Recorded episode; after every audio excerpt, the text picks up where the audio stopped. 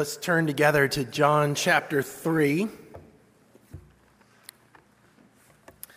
John chapter 3, our text this morning begins in verse 22 and goes to the end of the chapter. This is our last time in John's gospel in 2021. Um, starting next Sunday, we'll be beginning a Christmas in series. As you know, I like to do this in the run up to Christmas Day, is to look at a, a particular place in the Bible to see how that place in the Bible points us to Christmas. This year it's Christmas in the Minor Prophets, and so next week Parker Tennant will be kicking the series off by looking at a passage in uh, Haggai chapter 2, uh, but we'll also look at passages in Zechariah, Zephaniah, Micah, um, and then finally in Amos. And we'll see how each place in the Bible points us to Jesus, to his coming, and to his work. Um, and I trust you know that the entire Bible witnesses to Jesus. And so Christmas is a great time to see that, and we'll do that next, starting next week.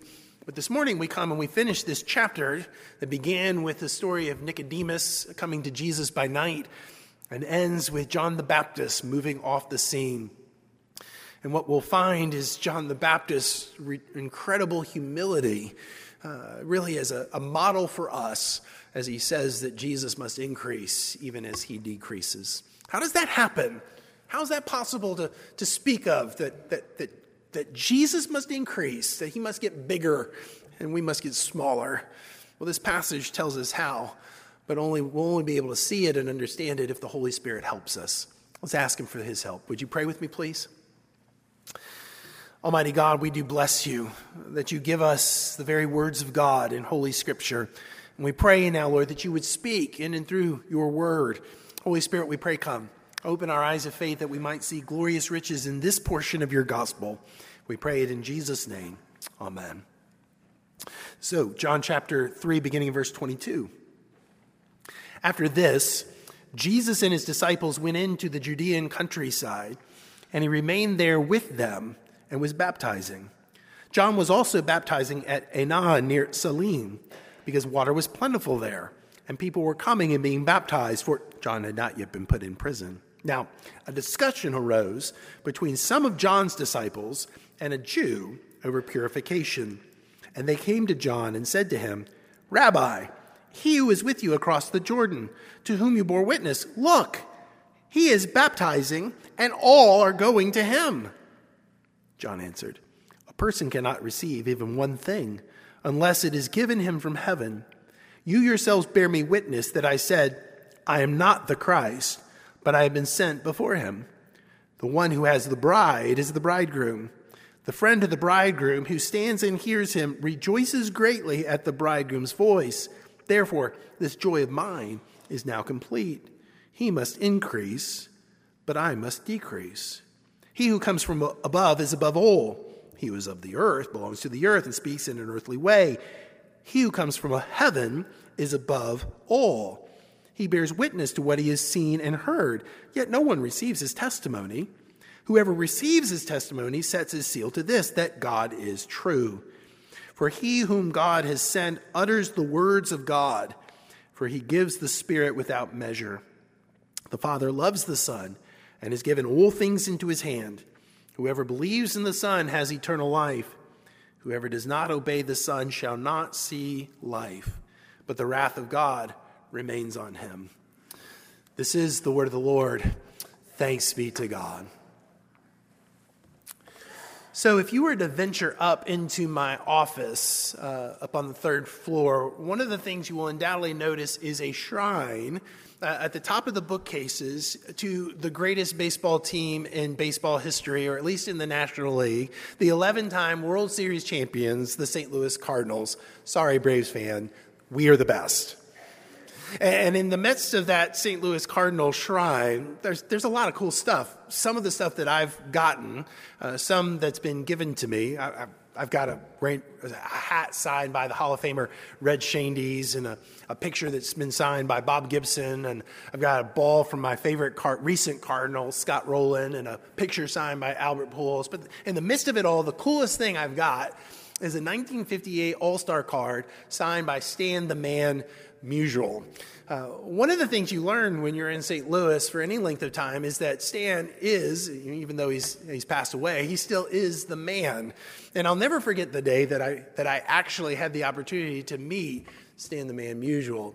Uh, I was sitting at a restaurant with my friend Clay Smith, uh, and I had my back to the door, um, and Clay was facing the door. He could see it was coming in and coming out. We were talking, and then all of a sudden, he stops mid sentence and he says, Here comes the man.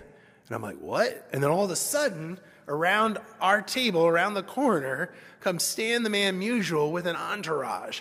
And they end up sitting at this booth two seats down from where we were sitting. Now, it was really hard for me to play it cool because all I really wanted to do was gawk at Stan Musial.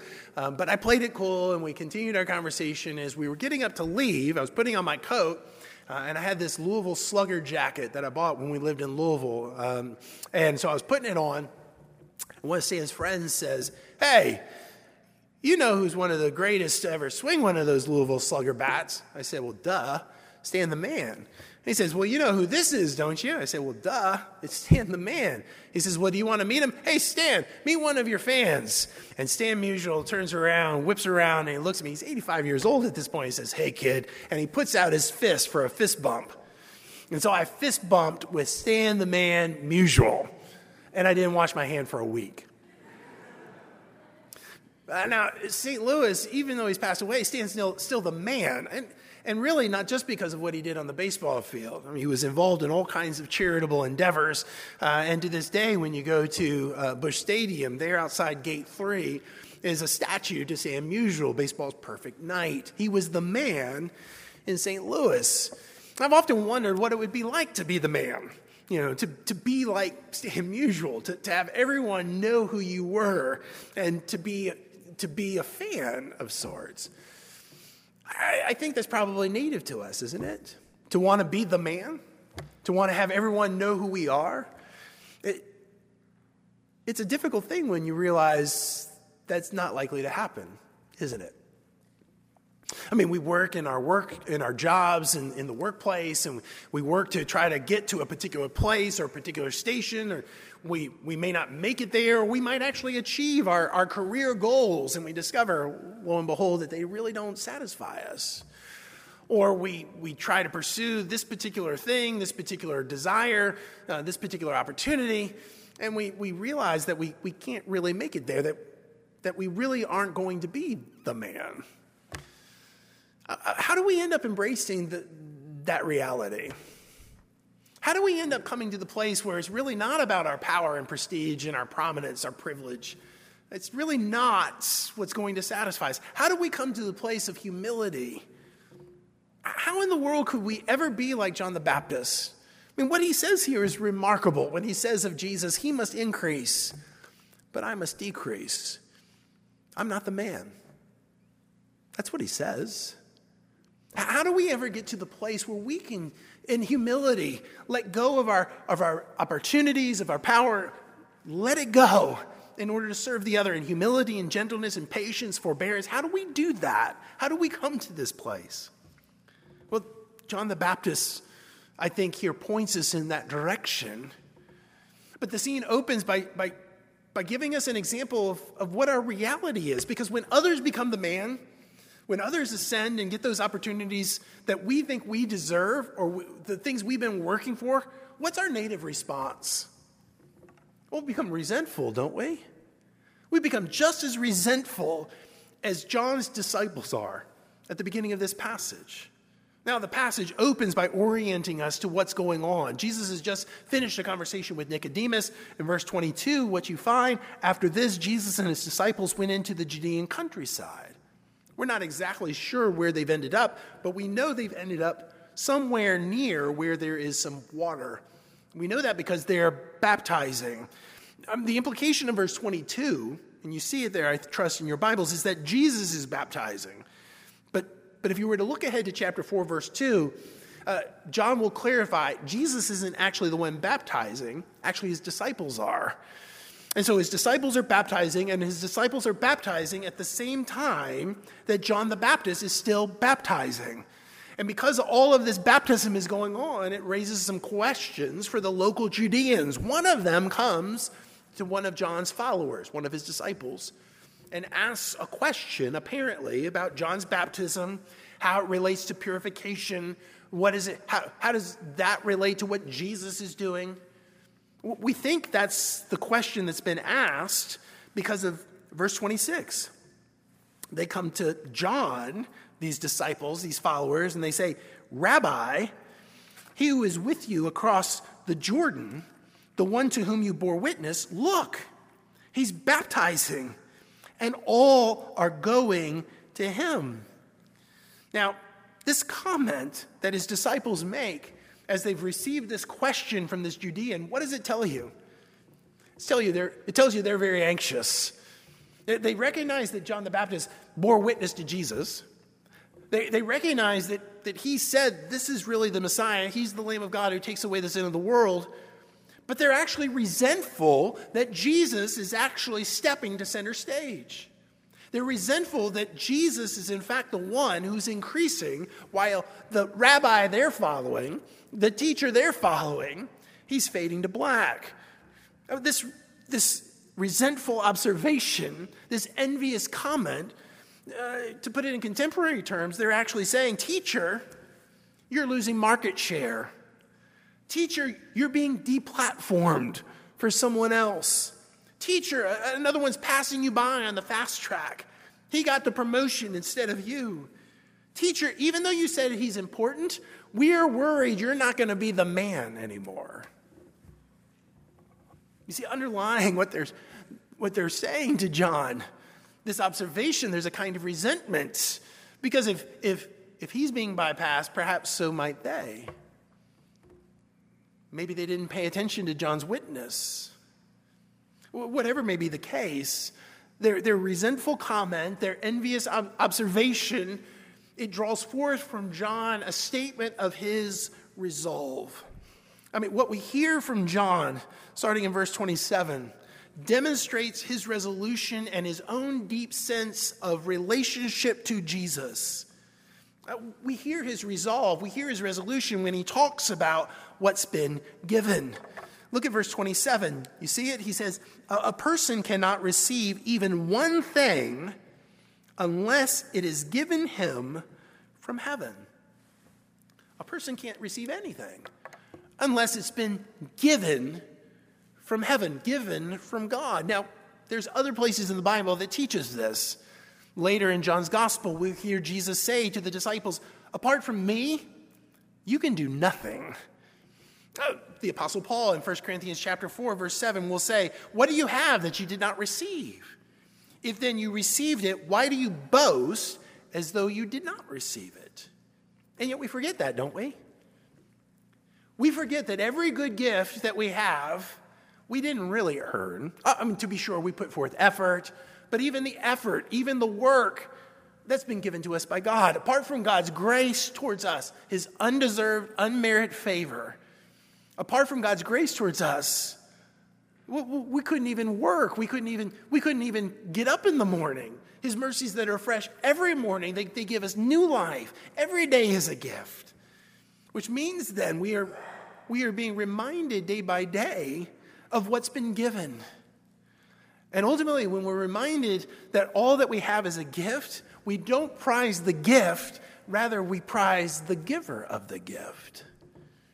Suddenly, the, the God who has come to us in Jesus Christ, He's the one who's great in our eyes, not our abilities, not what we've achieved, not even the good things that we have, the good relationships we know.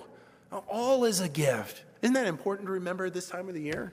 Thursday's Thanksgiving Day. Many of you will be sitting around the table with your children, your grandchildren, your parents, your grandparents. You'll be reflecting on the good gifts that have been given. But as you do, and you rejoice in the good gifts, rejoice in the giver of the gift. Rejoice that all that you have has been given to you by God. There's nothing that you've received that's not been given. Even your very times. If you know difficulty, if you know suffering, if you know challenge, even those times have been given as a gift because there you find God in the midst of your struggle, Christ in the midst of your calamity. That's why we've been taught to sing the gospel song, My, my times are in thy hands. whatever they may be, pleasing or painful, dark or bright, as best as may seem to thee. Because John understood this, because he understood that our times are in God's hands and all that we have has been given. He was able to articulate a resolve. He said, You yourselves bear me witness. I said, I am not the Christ, but I've been sent before him. You see, he, he recognizes the place he's been given. He's not the promised Messiah. He's able to tell them what my position is, to describe his position as one who bears witness, as one who goes before. John uses this image of a wedding in verse 29. Now, we've already seen a wedding in John's gospel, haven't we? John chapter 2, Jesus is at the wedding at Cana, remember? And he turns water into wine and causes the steward of the feast to say to the bridegroom uh, that you've brought the best wine out here at the end. But here in John chapter 3, we have a different kind of wedding. John describes it. He says, The one who has the bride is the bridegroom. The friend of the bridegroom who stands and hears him rejoices greatly at the bridegroom's voice. Therefore, this joy of mine is now complete. So John speaks of this wedding, and he recognizes that no one comes to the wedding to see the wedding party or to see the best man. Or, as I discovered this summer, they don't even come to see the father of the bride. In July, when my daughter Liz got married and those back doors opened and we started coming down this aisle and everyone's standing and looking at her, it was, it was stunning to me to realize they weren't looking at me. They were looking at her. And likewise, she wasn't looking at me either. She was giggling all the way down the aisle. She was so excited to get married. But, but she wasn't looking at me either. Who was the bride looking at? She was looking at her bridegroom, now her husband Andrew which is exactly the point that John's making here. At a wedding, people don't look at the best man, they don't look at the wedding party, they don't look at the father of the bride, they look at the bride and they look at the groom. Who's the bridegroom, according to John? Well, that would be Jesus. Which then raises the other question who's, who's the bride?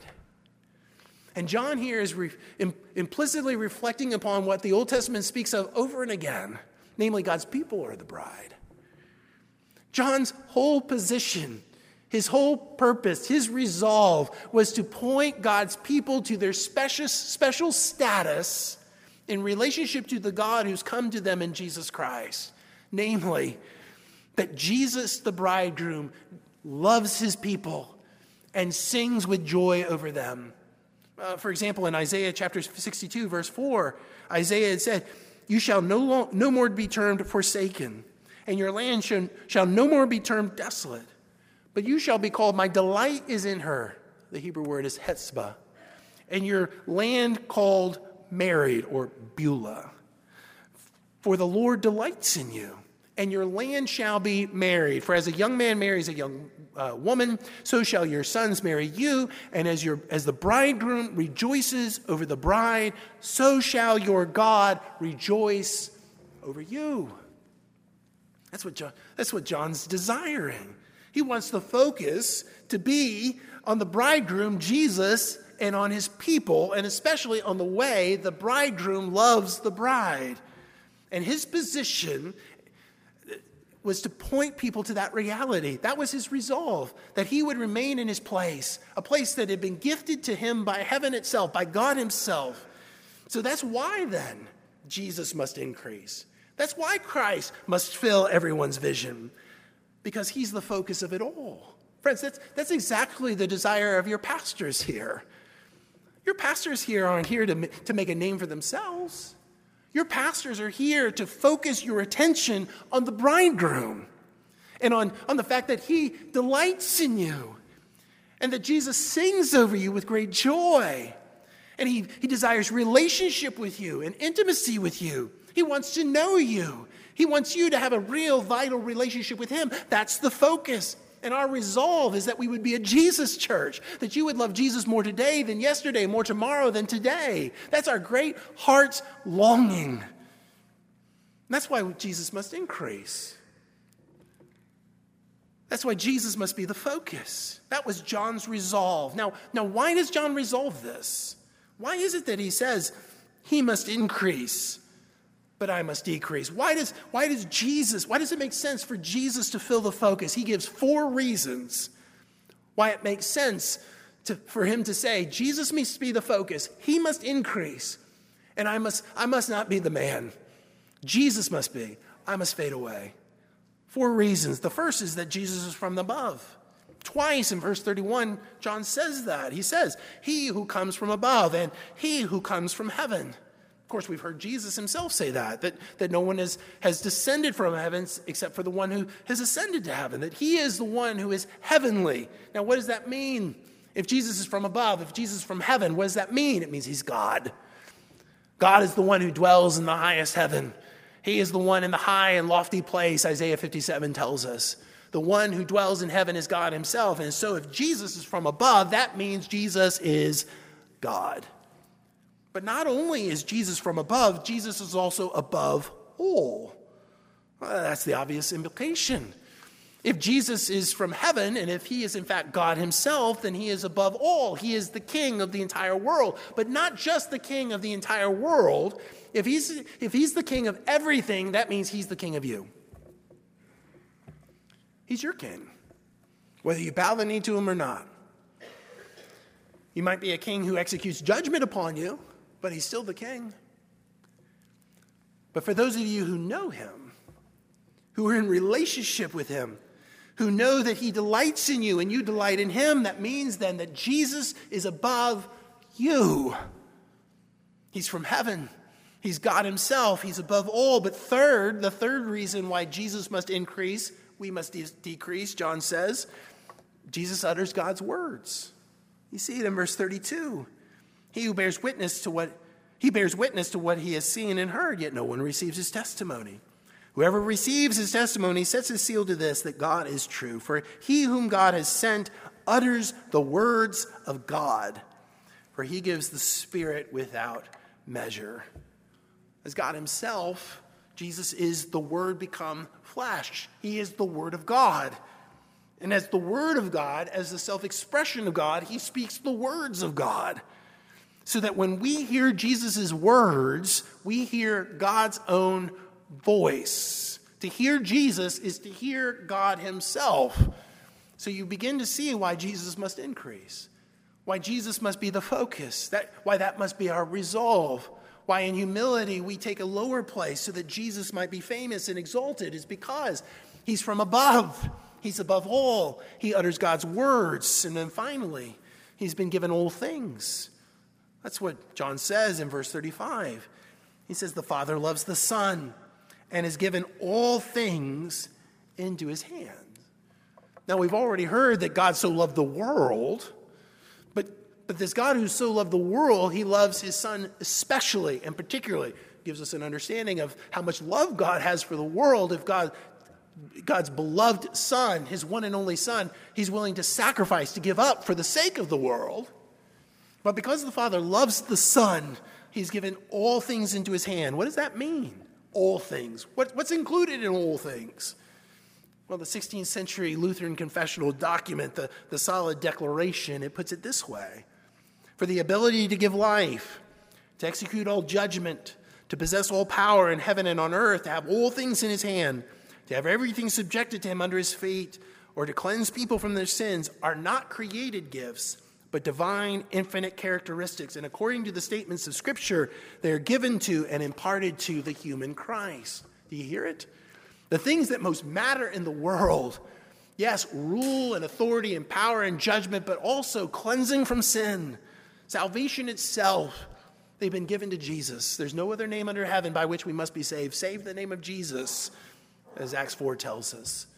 Which means then, if, we're going to actually know uh, what John speaks of, of, of Jesus increasing and of ourselves decreasing, of being willing to step back and not be the man, and not being disappointed when things don't go our way, not being resentful, of others as, as, as the place that's been given to them is fulfilled by them. How, how does that happen? For, we have to come to see who Jesus is. And this Jesus, whom you know and worship this morning, is God Himself. Which again is in line with John's own purpose for writing this, isn't it? We've heard it over and again. John 20, verse 31. These things are written to you that you might believe that Jesus is the Messiah, the Son of the living God. And by believing in him, you might have life in his name.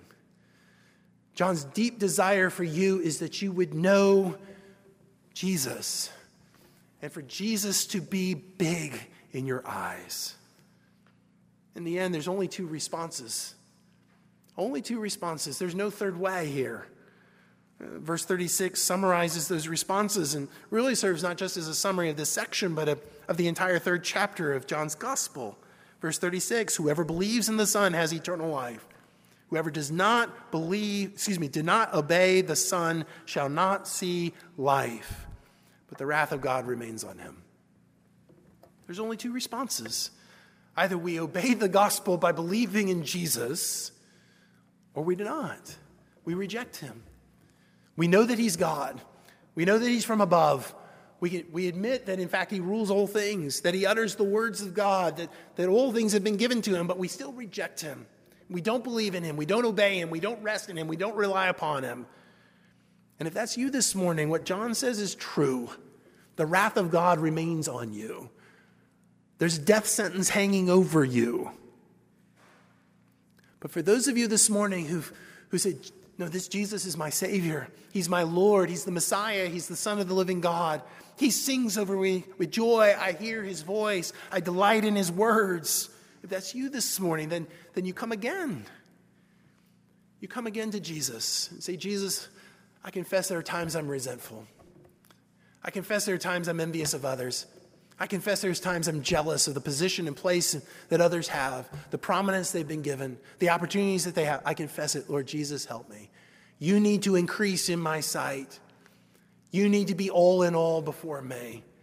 Oh Lord, give me your mind, the mind of Christ, my Savior, so that Christ would be exalted and self would be abased, so that others would see Jesus only, that they wouldn't see the, the channel of Jesus Christ. Lord, make that me. Is that your prayer this morning? Is that your resolve this morning? You may have come to the end of the road and you realize you're not the man. It's okay. Come to Jesus. And what you'll find is as a Savior who sings over you with great joy, a Savior who desires a real, vital relationship with you. All that's necessary is for you to say, Jesus, may you increase. Grant that I might decrease. Would you pray with me, please?